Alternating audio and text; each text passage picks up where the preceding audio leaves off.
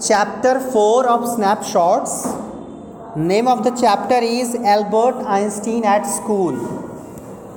तो सबसे पहले इंग्लिश जब पढ़ते हो कोई भी चैप्टर चाहे वो पोएम है या प्रोज है या प्ले है, तीनों का पढ़ने का तरीका अलग अलग होता है। जब पोएम कोई रिसाइट करते हो तो उसमें एक सुर आता है मतलब सुनने के बाद लगेगा कि हाँ कोई कविता पढ़ी जा रही है। जब कोई प्ले पढ़ते हो, यानी नाटक तो उसमें डायलॉग्स होते हैं, उसमें कन्वर्सेशन होता है, बातचीत होती है। तो बातचीत को बातचीत की तरह ही पढ़ोगे, वो एक्सप्रेशन निकल कर के आना चाहिए।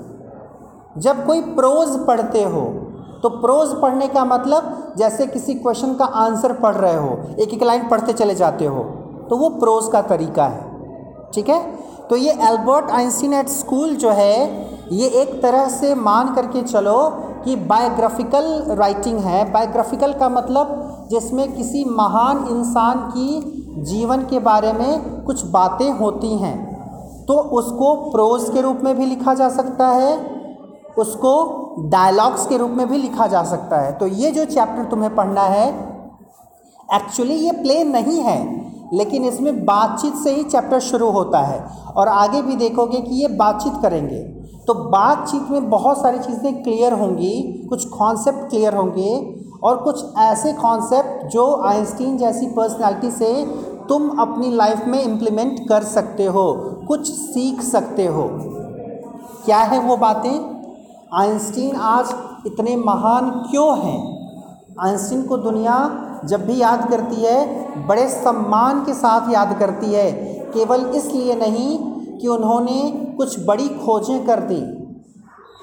जो महान इंसान होते हैं ना, उनका छोटे छोटे कामों को करने का तरीका भी अलग होता है।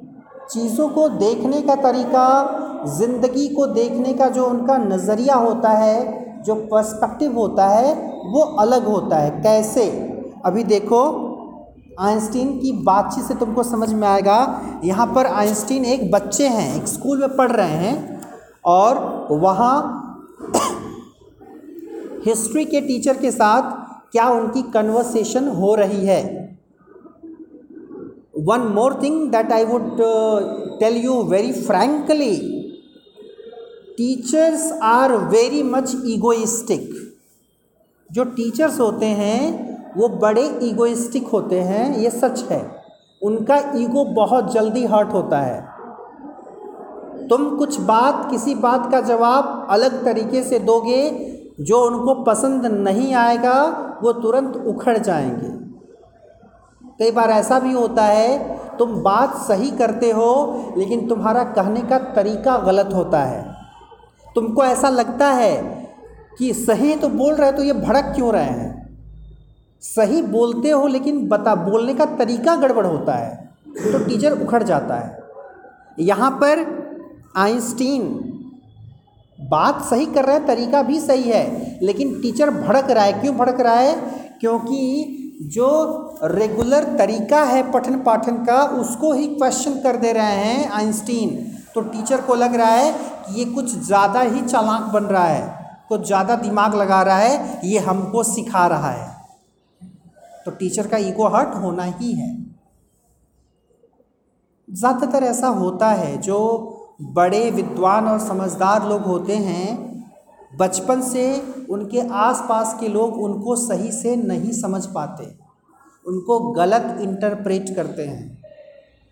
देखो, बात से पता चलेगा। पहली बात तो ये कि ये chapter Albert Einstein at school Patrick Pringle का लिखा हुआ है। राइटर का नाम है। इसमें आइंस्टीन के बारे में कुछ दो चार लाइन शुरू में ही दे दिया है ऊपर में। उसके बाद कन्वर्सेशन शुरू है। तो पहले आइंस्टीन के बारे में थोड़ा सा जान लो। एल्बर्ट आइंस्टीन पैदा हुए हैं 1879 में और एक्सपायर किए थे 1955 में। यानी अट्ठारह में पैदा हुए और 1955 में मरे। Is regarded as the greatest physicist since Newton, यानी न्यूटन के बाद सबसे बड़ा कोई भौतिक विज्ञानी हुआ तो आइंस्टीन हुए। In the following extract from the young Einstein the well known biographer Patrick Pringle describes the circumstances which led to Albert Einstein's expulsion from a German school. तो एक वर्क है, यानी एक रचना है, जिसका नाम है द यंग आइंस्टीन। तो द यंग आइंस्टीन एक बायोग्राफी है, यानी एक जीवनी है, जिसे लिखा है पैट्रिक प्रिंगल ने। तो वो कभी कोई जीवनी जो होती है, उसकी साइज़ बड़ी होती है, उपन्यास जैसा, मोटा सा। उसके कुछ दो चार पेज तुम्हारे चैप्टर में है, तुम्हारे सिलेबस में है। पूरा का पूरा, पूरी की पूरी किताब नहीं है। तो उसी यंग आइंस्टीन से लिए हुए दो चार पेज तुम्हें पढ़ने हैं, जिसको लिखने वाले हैं पैट्रिक प्रिंगल। स्पेलिंग है P A T R I C K P R I N G L E क्या बताते हैं? जर्मन स्कूल में, यानी जब आइंस्टीन जर्मनी में थे जब वो जर्मनी के एक स्कूल में पढ़ रहे थे तो कैसे वो सिचुएशन क्रिएट हुई कि अल्टीमेटली आइंस्टीन को स्कूल से निकाल दिया गया? अच्छा यहाँ पर एक बड़ी खूबसूरत बात मुझे याद आ गई। आइंस्टीन से तो रिलेटेड नहीं है, लेकिन इन्हीं की तरह एक महान साइंटिस्ट से रिलेटेड है, एडिसन से। Edison, Thomas Alva Edison. Edison की भी हरकतें कुछ ऐसी थीं कि उन्हें लोग पसंद नहीं करते थे, खास करके विद्यालय में। तो जब विद्यालय में उन्हें एक्सेप्ट नहीं किया गया, तुम आगे आकर बैठो तो आगे आ जाओ। तो एडिसन को जब स्कूल से निकाला गया तो एक नोट लिखा था वहाँ के प्रिंसिपल ने। उस नोट में ये बात लिखी थी। क्या लिखी थी? पकड़ाया था माँ को और तो एडिसन ने पूछा माँ से कि उसमें क्या लिखा था मेरे बारे में? तो माँ ने बताया, क्या बताया? माँ ने बताया कि इसमें ये लिखा था कि आपका बेटा ज़्यादा समझदार, ज़्यादा लायक है उसके हिसाब का ये स्कूल नहीं है तो हम उसे नहीं पढ़ा पाएँगे। किसी और बेहतर स्कूल में ले जाइए इसको। यानी आपका बच्चा जितना काबिल है, उतना काबिल हमारा स्कूल नहीं तो बेहतर है कि आप किसी और अच्छे स्कूल में इसको ले जाएँ। पॉजिटिव बात। एडिसन के लिए वो बात आई गई हो गई कि अच्छा ऐसा कुछ है उसमें। और फिर आने वाले समय में एडिसन ने जो तमाम आविष्कार किए इन्वेंशन किए अल्टीमेटली एक दिन, कई सालों के बाद आलमारी में वो कागज़ मिला, जो उसने लिखा था, जिसमें ये लिखा था कि आपका बच्चा एक नंबर का नालायक है लाइफ में कुछ नहीं करेगा, इसको यहाँ से ले जाइए। तो वो माँ कितनी समझदार थी। कि उस नेगेटिव बात को बच्चे तक नहीं पहुँचने दी और नेगेटिव को कैसे पॉजिटिव करके प्रेजेंट की बच्चे के सामने और उसका असर बच्चे की लाइफ पर कितना खूबसूरत पड़ा। तो पेरेंटिंग काफ़ी चैलेंजिंग थिंग है। बच्चों को पालना, उनको समय समय पर मोटिवेट करना, समझाना, उनको समझना, ये सच है कि एक बच्चा कितना भी होनहार हो सोसाइटी उसे एक्सेप्ट करे ना करे अगर घर वाले समझदार हैं एक्सेप्ट कर पाते हैं तो बच्चे के लिए आगे की लाइफ आसान हो जाती है। लेकिन ज़्यादातर केस में ऐसा होता है कि घर वाले भी नहीं समझ पाते। क्योंकि समझने के लिए उस लेवल की अंडरस्टैंडिंग होनी ज़रूरी है। खैर तो आइंस्टीन के केस में भी कुछ ऐसा ही है ना तो घर वाले कभी ढंग से समझे और ना ही स्कूल वाले। कुछ दोस्त, कुछ अच्छे लोग ज़रूर थे आसपास जो समझते थे कि आइंस्टीन का लेवल क्या है। अब देखो। कन्वर्सेशन शुरू है। इन वॉट ईयर आइंस्टीन आज the history teacher did the Prussians defeat the French at Waterloo Waterloo एक जगह है। जहाँ पर प्रशियंस ने फ्रांस वालों को, यानी फ्रेंच को हराया था। तो प्रश्न ये है हिस्ट्री टीचर का आइंस्टीन से, कि आइंस्टीन चलो बताओ, किस साल में ये युद्ध हुआ था? जब पर्शिया वालों ने फ्रांस को हराया था वाटरलू में। सिंपल सा क्वेश्चन हिस्ट्री का, जिसमें साल पूछा जाता है। आंसर क्या आ रहा है? आई डोंट नो सर अभी हम लोगों की क्लास में क्या होता है? कुछ पूछा जाता है बच्चों से तो ज़्यादातर नालायक ऐसे हैं जिनको नहीं पता होता, कुछ नहीं बोलेंगे। आता है तो जवाब दे दो, नहीं आता है तो बोल दो कि सर नहीं मालूम। लेकिन नहीं मालूम बोल देंगे तो बेइज्जती ना हो जाए उनकी। तो ये एक्सेप्ट करना I don't know simply I don't know नहीं पता। और ये सीखो इंटरव्यू में ये बहुत काम आने वाली चीज़ है। कभी किसी जॉब के लिए जब इंटरव्यू देने जाओगे तो अगला कुछ पूछेगा तुमको, नहीं आएगा तो चुपचाप बैठोगे, घुस जैसा वहाँ पर। चुपचाप बैठोगे तो काम गड़बड़ हो जाएगा। तुमको तुरंत रिप्लाई करनी है। तो रिप्लाई करने की हैबिट रहेगी, तब तो करोगे। चुप रहने की हैबिट रहेगी, चुप हो जाओगे। चुप हो जाओगे तो मार के बाहर निकाल देगा सब।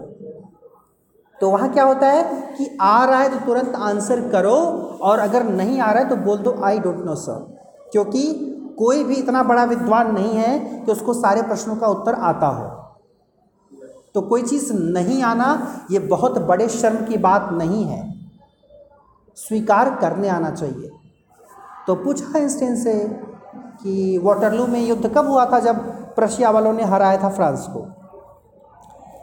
तो आइंस्टीन ने जवाब दिया आई डोंट नो सर नहीं पता। Why don't you know you have been told it often enough sir बोल रहे हैं। क्यों नहीं पता? कितनी बार तो बताया गया है तुमको? अब क्या उत्तर दे रहा है भाई? आई मस्ट हैव फॉरगटन बोला, सर, शायद भूल गया होगा।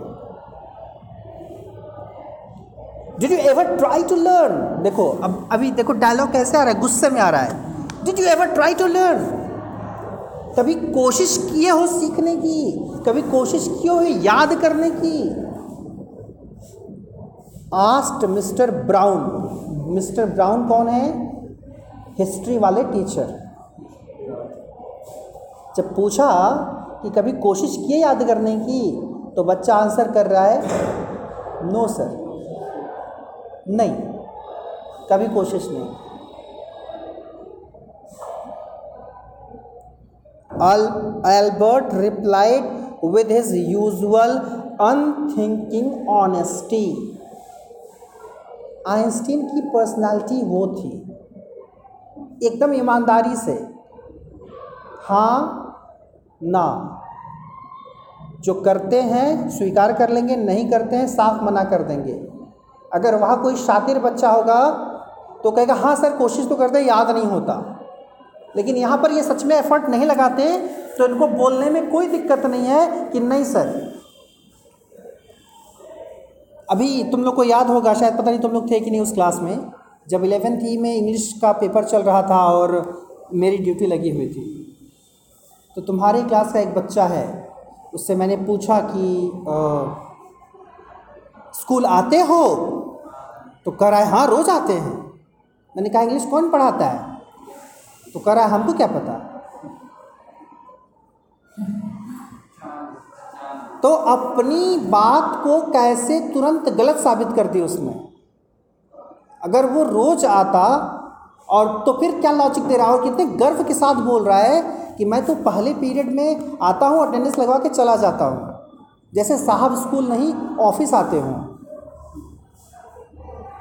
अटेंडेंस देते हैं कि पेमेंट मिल जाएगी महीने भर के बाद। तो अब वही देखो आइंस्टीन भी बोल रहा है, मना कर रहा है चीज़ों को, लेकिन आइंस्टीन का तरीका और उस नालायक के तरीके में बड़ा अंतर था। एटीट्यूड मैंने कहा ना एटीट्यूड तुम्हारा एटीट्यूड डिसाइड करता है तुम्हारी पर्सनालिटी तो बोला, जैसे मेरे साथ ऐसा होता है कई बार कि कभी कभी मैं देर से जगता हूँ। तो जैसे तुम्हारे गार्जियन हैं वैसे हमारे भी गार्जियन हैं कभी कभी फ़ोन कर देते हैं कभी कभी पापा कर ले कभी चाचा कर ले फ़ोन कई बार ऐसा होता है कि आ, मैं नौ बजे सो करके उठा हूँ और उसी समय चाचा की कॉल आ जाए। तो डांट के पूछते सो रहे थे? तो मैं कभी झूठ नहीं बोलता कि नहीं सो नहीं रहता पढ़ रहा था। बोलता हूँ कि हाँ सो रहे थे। मुझे पता है कि ये जवाब देने के बाद आगे का रिस्पांस नेगेटिव ही आएगा, गुस्से में ही आएगा। लेकिन झूठ क्यों बोलना? वो तुम्हारी हैबिट बन जाएगी। तुमको अपनी पर्सनैलिटी सही रखनी है अगर तो अपने बड़ों से सही बोलने की आदत होनी चाहिए। और सही बोलने की जब आदत रहेगी ना तो देखो कि लाइफ में कई सारी ऐसी प्रॉब्लम्स हैं जो तुम अगर नहीं बताओ तो ज़्यादा उलझ जाती हैं। अगर तुम बताए रहते हो तो काफ़ी आसानी से सब कुछ निपट जाता है। तो ये है कि जब है, कभी ऐसा भी होता है, जैसे आज किया उन्होंने ग्यारह बजे कॉल तो मेरी आवाज़ कुछ ऐसी थी कि उनको लगा कि मैं सो रहा था। मैं तो बोले कि सो रहे थे क्या? हम बोले, नहीं, पढ़ाई कर रहे हैं। और मैं सच में पढ़ रहा था। तो मतलब अच्छा लगता है जब तुम सच बोलते हो और सच में ऐसा काम करते हो। कई बार ऐसा होता है, कॉल आती है पापा की, क्या कर रहे हो? हम बोलते हैं, मूवी देख रहे हैं। एक जो एक हवा बना करके रखा है सोसाइटी में, मूवी देखना बड़ी ख़राब बात है, सोना बड़ी ख़राब बात है। अगर हम वो कर रहे हैं तो उसको एक्सेप्ट करने में शर्म नहीं होनी चाहिए। और हाँ लेकिन एक बात है कि वैसा करने के लिए उस लेवल पर होना भी चाहिए तुमको कि अगला जो पूछ रहा है, उसकी बात का मतलब क्या है? या तुम जो जवाब दे रहे हो तो तुमने अपने आप को कितना लायक या नालायक प्रूफ किया हुआ है? अब सामने वाला जानता है कि अच्छा मूवी देख रहा है तो ऐसा नहीं कि केवल मूवी ही देखता है, काम भी करता है, कमाता भी है, पढ़ाई भी करता है। तो जब सारी चीज़ों का बैलेंस बना करके लाइफ में रखोगे ना तो चीज़ें बड़ी आसान हो जाती हैं। और जब सच बोलने की आदत रहती है तो चीज़ें और आसान। कुछ समय के लिए लगता है कि बड़ा टफ है उस चीज़ को एक्सेप्ट करना। लेकिन वो तुम्हारी बाकी की राह आसान हो जाती है। सबसे बड़ी आसानी क्या होती है कि जब तुम कहीं झूठ बोले रहते हो तो तुमको उसको याद रखना पड़ता है। कि अच्छा उस समय ये पूछा गया था तो मैंने ये जवाब दिया था। सच के साथ वो समस्या नहीं है। क्योंकि सच तो सच है, वो तो बदलता नहीं। अब झूठ में क्या है? कुछ का कुछ बना के बोल दिया तो याद रखना पड़ेगा कि क्या बोला था। है ना? ये बड़ी चीज़ है। खैर, आइंस्टीन की बात कर रहे थे। तो कहा did you ever try to learn no sir अब टीचर की रिप्लाई वाई नॉट क्यों नहीं? I can't see any point in learning dates Einstein ने कहा, सर, मुझे लगता है तारीख याद करने में कुछ नहीं रखा। One can always look them up in a book क्योंकि तारीख कब क्या हुआ, ये जो फैक्ट है फैक्ट तो किताबों से देख करके जाना जा सकता है। Mr Brown was speechless for a few moments कुछ क्षणों के लिए मिस्टर ब्राउन बिल्कुल लगा कि उनको शौक लग गया। कि, क्योंकि एक्सपेक्ट नहीं किया था कि बच्चा भी ऐसे जवाब दे सकता है। लेकिन, क्या बोला? You amaze me Einstein he said at last don't you realise that one can always look most things up in books that applies to all the facts you learn at school बोला कि Einstein तुम्हारी जो personality है मुझे बड़े आश्चर्य में डालती है। तुमने कहा कि डेट्स को किताबों से देख सकते हैं। तो उस हिसाब से हिसाब से तो स्कूल में जितनी चीज़ें पढ़ते हो, जितने फैक्ट तुम याद करते हो, वो सब तो किताबों में है ही। तो क्या है तुम्हारे कहने का मतलब? There suppose you don't see any point in learning facts तो टीचर ने कहा तो इसका मतलब मुझे ऐसा लगता है कि तुम्हारे हिसाब से फैक्ट को याद करना, याद करने में कुछ नहीं रखा। फ्रैंकली, सर आई डोंट मतलब वो कहा कि हाँ सर, ये बिल्कुल सही है। मुझे इस बात में विश्वास है कि फैक्ट का रट्टा मारने से कुछ नहीं होगा। Then you don't believe in education at all अब देखो टीचर कहाँ से कहाँ चले गए? अभी तक केवल फैक्ट लर्न करने की बात हो रही थी तो बोले, इसका मतलब तुम्हारे हिसाब से एजुकेशन का कोई मतलब नहीं है? अब देखो, बच्चा क्या रिप्लाई कर रहा है? ओह yes sir I do I don't think learning fact is education that is the point बोला कि नहीं नहीं सर मैं एजुकेशन में बिलीव करता हूँ. लेकिन मेरे हिसाब से फैक्ट याद करना एजुकेशन नहीं है. तो एजुकेशन एक्चुअली क्या है? शिक्षा एक्चुअली क्या है? अब जैसे ये फैक्ट है कि अब तुम याद करो कि अल्बर्ट आइंस्टीन एट स्कूल को लिखा किसने है? पैट्रिक प्रिंगल ने. ये फैक्ट है. ये जब देखोगे आसानी से पता चल जाएगा. लेकिन तुम्हारे एग्ज़ाम के लिए फैक्ट भी याद रहना ज़रूरी है। एग्ज़ाम के लिए, लाइफ के लिए नहीं। लाइफ के लिए यहाँ की जिस्ट जो है, यानी यहाँ का जो मेन कंटेंट है, जो नींबू का जो निचोड़ होता है इसेंस वो इस चैप्टर को पढ़ने के बाद, जैसे ये चैप्टर पढ़ते समय जो तमाम बातें हो रही ना अलग अलग जो अलग अलग मैं उदाहरण दे रहा हूँ तुमको, वो ज़्यादा महत्वपूर्ण है। क्योंकि वो तुमको लाइफ में काम आएगा। अगर उस हिसाब से इम्प्लीमेंटेशन करो, जैसे मैंने एक उदाहरण दिया आइंस एडिसन की माँ वाला, कि कैसे नेगेटिव को पॉजिटिव बन के प्रेजेंट कर दी। अब उसको अपने लाइफ में तुम इम्प्लीमेंट करोगे तो तुमको रियलाइज़ होगा कि यार इसका तो बड़ा अच्छा रिज़ल्ट आता है। या जो दूसरी बात मैंने कही, सच बोलने वाली। जब बोल करके देखोगे, तब रियलाइज़ करोगे, कितनी खूबसूरत चीज़ है ये।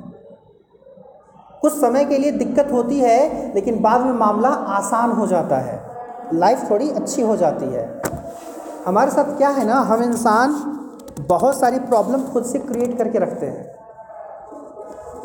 एक डायलॉग है रांझणा मूवी का, बड़ा फ़ेमस और बड़ा अच्छा लगता है मुझे। जो दोस्त, दूसरे दोस्त को कहता है, साले, सब तेरा ही फैलाया हुआ सनीचर है। मतलब ये सब जितना कैos चल रहा है, जो लाइफ में जो उथल पुथल पूरी मची है तुम्हारा किया धरा है सारा। हम सब वही करते हैं।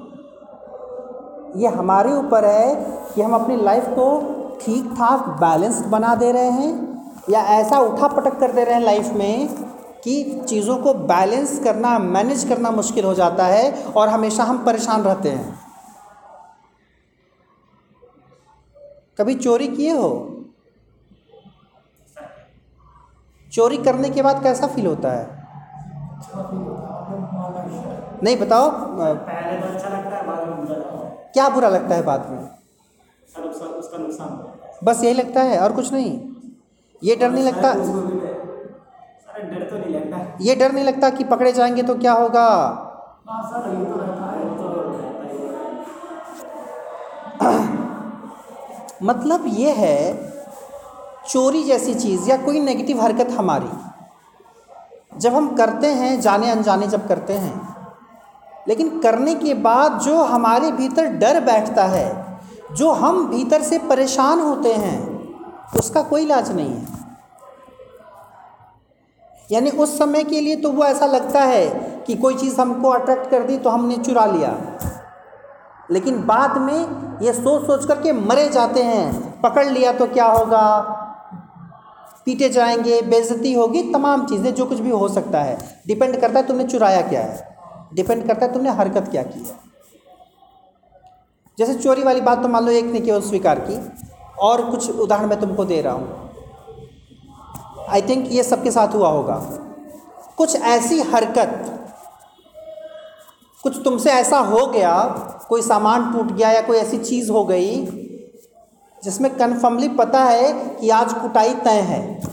या तो मम्मी कूटेंगी या तो पापा। ऐसा किए हो लाइफ में? तो कई बार।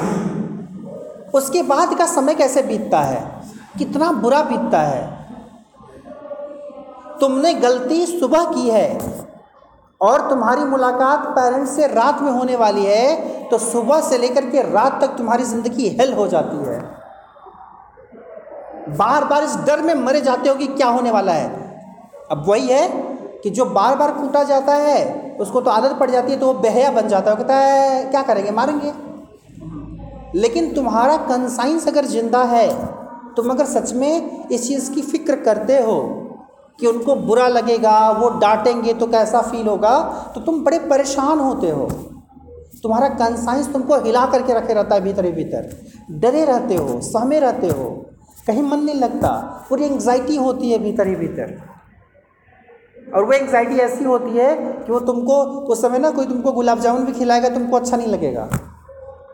क्योंकि तुम्हारी मेंटल सिचुएशन सही नहीं है। बिल्कुल स्वाद ही नहीं आएगा।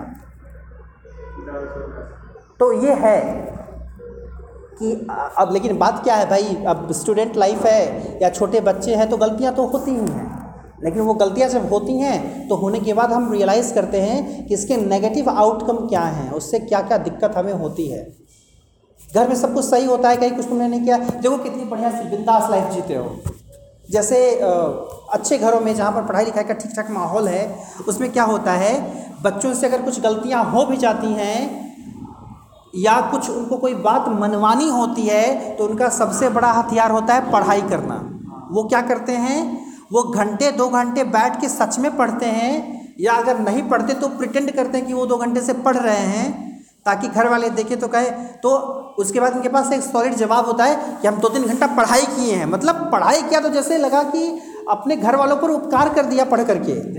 और वो तुम्हारे पास एक बड़ा, बहुत बड़ा प्लस पॉइंट होता है, जिसको तुम हर जगह इस्तेमाल करते हो। पढ़ाई किया दो तीन घंटा।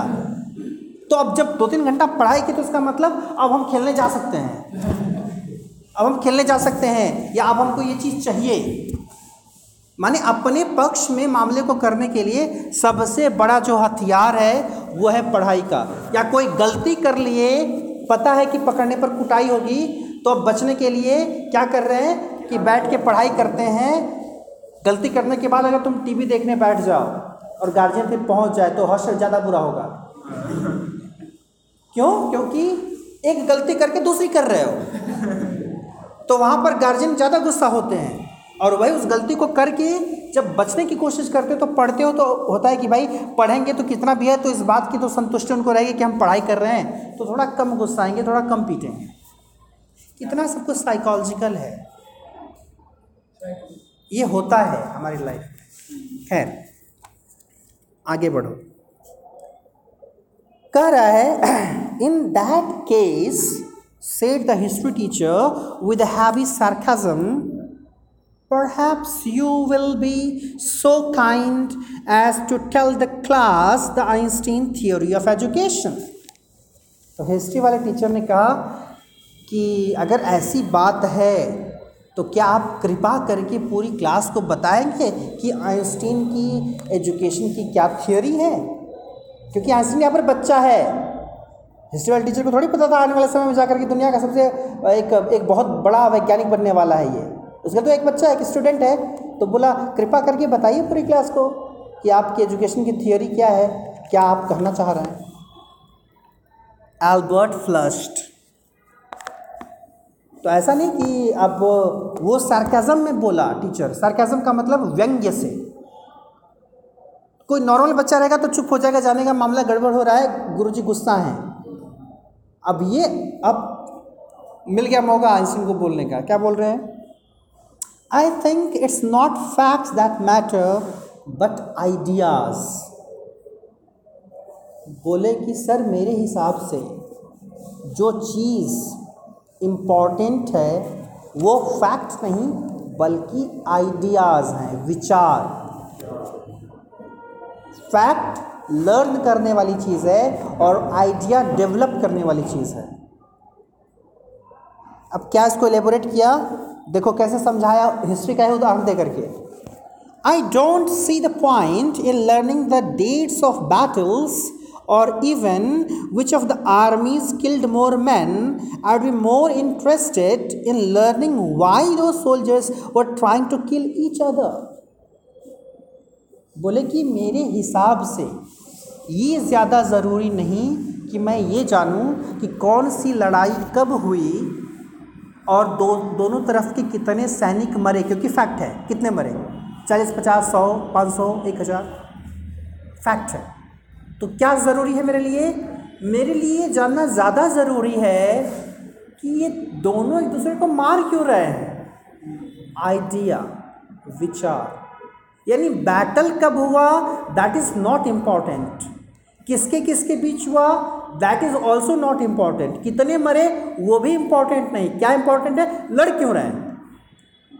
एक दूसरे को मार क्यों रहे वाई वाई तो वाई का जो आंसर है, वो हमेशा किताबों में नहीं मिलता। मतलब वही है कि इंसान हो, खुद तुम भी इंसान हो, सामने वाला भी इंसान है तो भाई क्यों मार काट कर रहे हो? रीज़न क्या है? तो ये चीज़ ज़्यादा इंपॉर्टेंट लगती है आइंस्टीन को। और ये सच में सही फैक्ट है। इस चीज़ को जानने का जो हम हिस्ट्री जब पढ़ते हैं तो इतिहास का बोध हम हिस्ट्री क्यों पढ़ते हैं? बताया जाता है कि इतिहास पढ़ने का सबसे बड़ा उद्देश्य ये होता है कि हमने अपने पास्ट में जो गलतियाँ की हैं, हम उसको दोहराए नहीं। हमारे जो इतिहास की धरोहरें हैं, उनके बारे में हम जाने। हम क्या थे? हमारी ओरिजिनलिटी क्या है? हम कहाँ से आए हैं? वो जाने। अगर इतिहास पढ़ने के बाद भी तुम लड़ाई झगड़ा ही करते हो तो इतिहास पढ़ने का कोई फ़ायदा नहीं है। ऐसी का यही कहना है। पढ़ने का फ़ायदा होना, न होना, ये आइडिया पर डिपेंड करता है। अगर ये याद केवल रखोगे कि ये युद्ध इसके इसके बीच हुआ था, इस सन में हुआ था तो तुम लड़ाई करोगे। लेकिन तुम सच में अगर फील करते हो, समझते हो कि युद्ध करने का जो परिणाम होता है, वो कितना बुरा होता है, लड़ाई का परिणाम कितना बुरा होता है किन किन मुद्दों पर लड़ाई हो जाती है, क्यों हो जाती है, अगर वो समझ रहेगी तो तुम बहुत सी लड़ाइयों से बच जाओगे। लाइफ में कई बार ऐसा होता है, जहाँ तुम देखोगे किसी बात को अगर तुम थोड़ा सा बढ़ा दो तो लड़ाई हो जाएगी, थोड़ा ब्रेक लगा दो, लड़ाई नहीं होगी, मामला वहीं रुक जाएगा। जैसे मान लो तुम मेट्रो का सफ़र कर रहे हो, तुम्हारे पास एक बैग है और कोई बंदा आया, बैग के साथ तुमको धक्का दे दिया कि हटो, रास्ते में क्यों हो बैग लेकर? अगर तुम्हारा ईगो हर्ट होगा, तुम उसको गाली दे सकते हो, बात आगे बढ़ सकती है और मारपीट शुरू हो सकती है। और मारपीट अगर वहाँ से शुरू होगी और ठीक ठाक हो गई तो एफआईआर की भी नौबत आ सकती है। लेकिन अगर तुमको लगेगा कि इसका दिमागी संतुलन ठीक नहीं है इसकी जो हरकत है, अब वहाँ पर तुमने थोड़ा सा बर्दाश्त कर लिया। तो बर्दाश्त करने का मतलब हमेशा कायर होना होता नहीं, कि डरपोक हो तुम। क्योंकि तुम जानते हो, तुम्हारे अंदर वो समझदारी है कि अगर इस बात को मैंने आगे बढ़ाया तो मामला कहाँ तक जा सकता है? तो मैं इसको यहीं पर रोक दूँ। वो तो पागल है ही, मैं पागल न बनूँ। रुक गया मामला भाई तो वो बोध कहाँ से होगा? वो कॉन्फिडेंस कहाँ से आएगा? वो सोच कहाँ से आएगी? वो विश्वास कहाँ से आएगा? जब जानोगे कि युद्ध के परिणाम कितने बुरे होते हैं।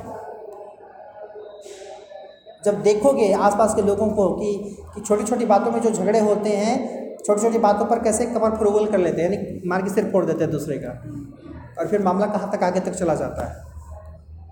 छोटे छोटे ईगो के लिए लोग छोटी अदालतों से लड़ाई शुरू करते हैं, पहुँच जाते हैं हाई कोर्ट हाई कोर्ट से सुप्रीम कोर्ट। ज़िंदगी भर केस ही लड़ रहे हैं। People do that people do that तो ये सारी बातें हैं। तो पढ़ाई का मेन उद्देश्य ये होना चाहिए। समझ में आया? तो अल्बर्ट आइंस्टीन एट स्कूल का जो शुरुआती सब लाइन है, उसका मेन जिस्ट मेन जो अर्थ है वो ये है।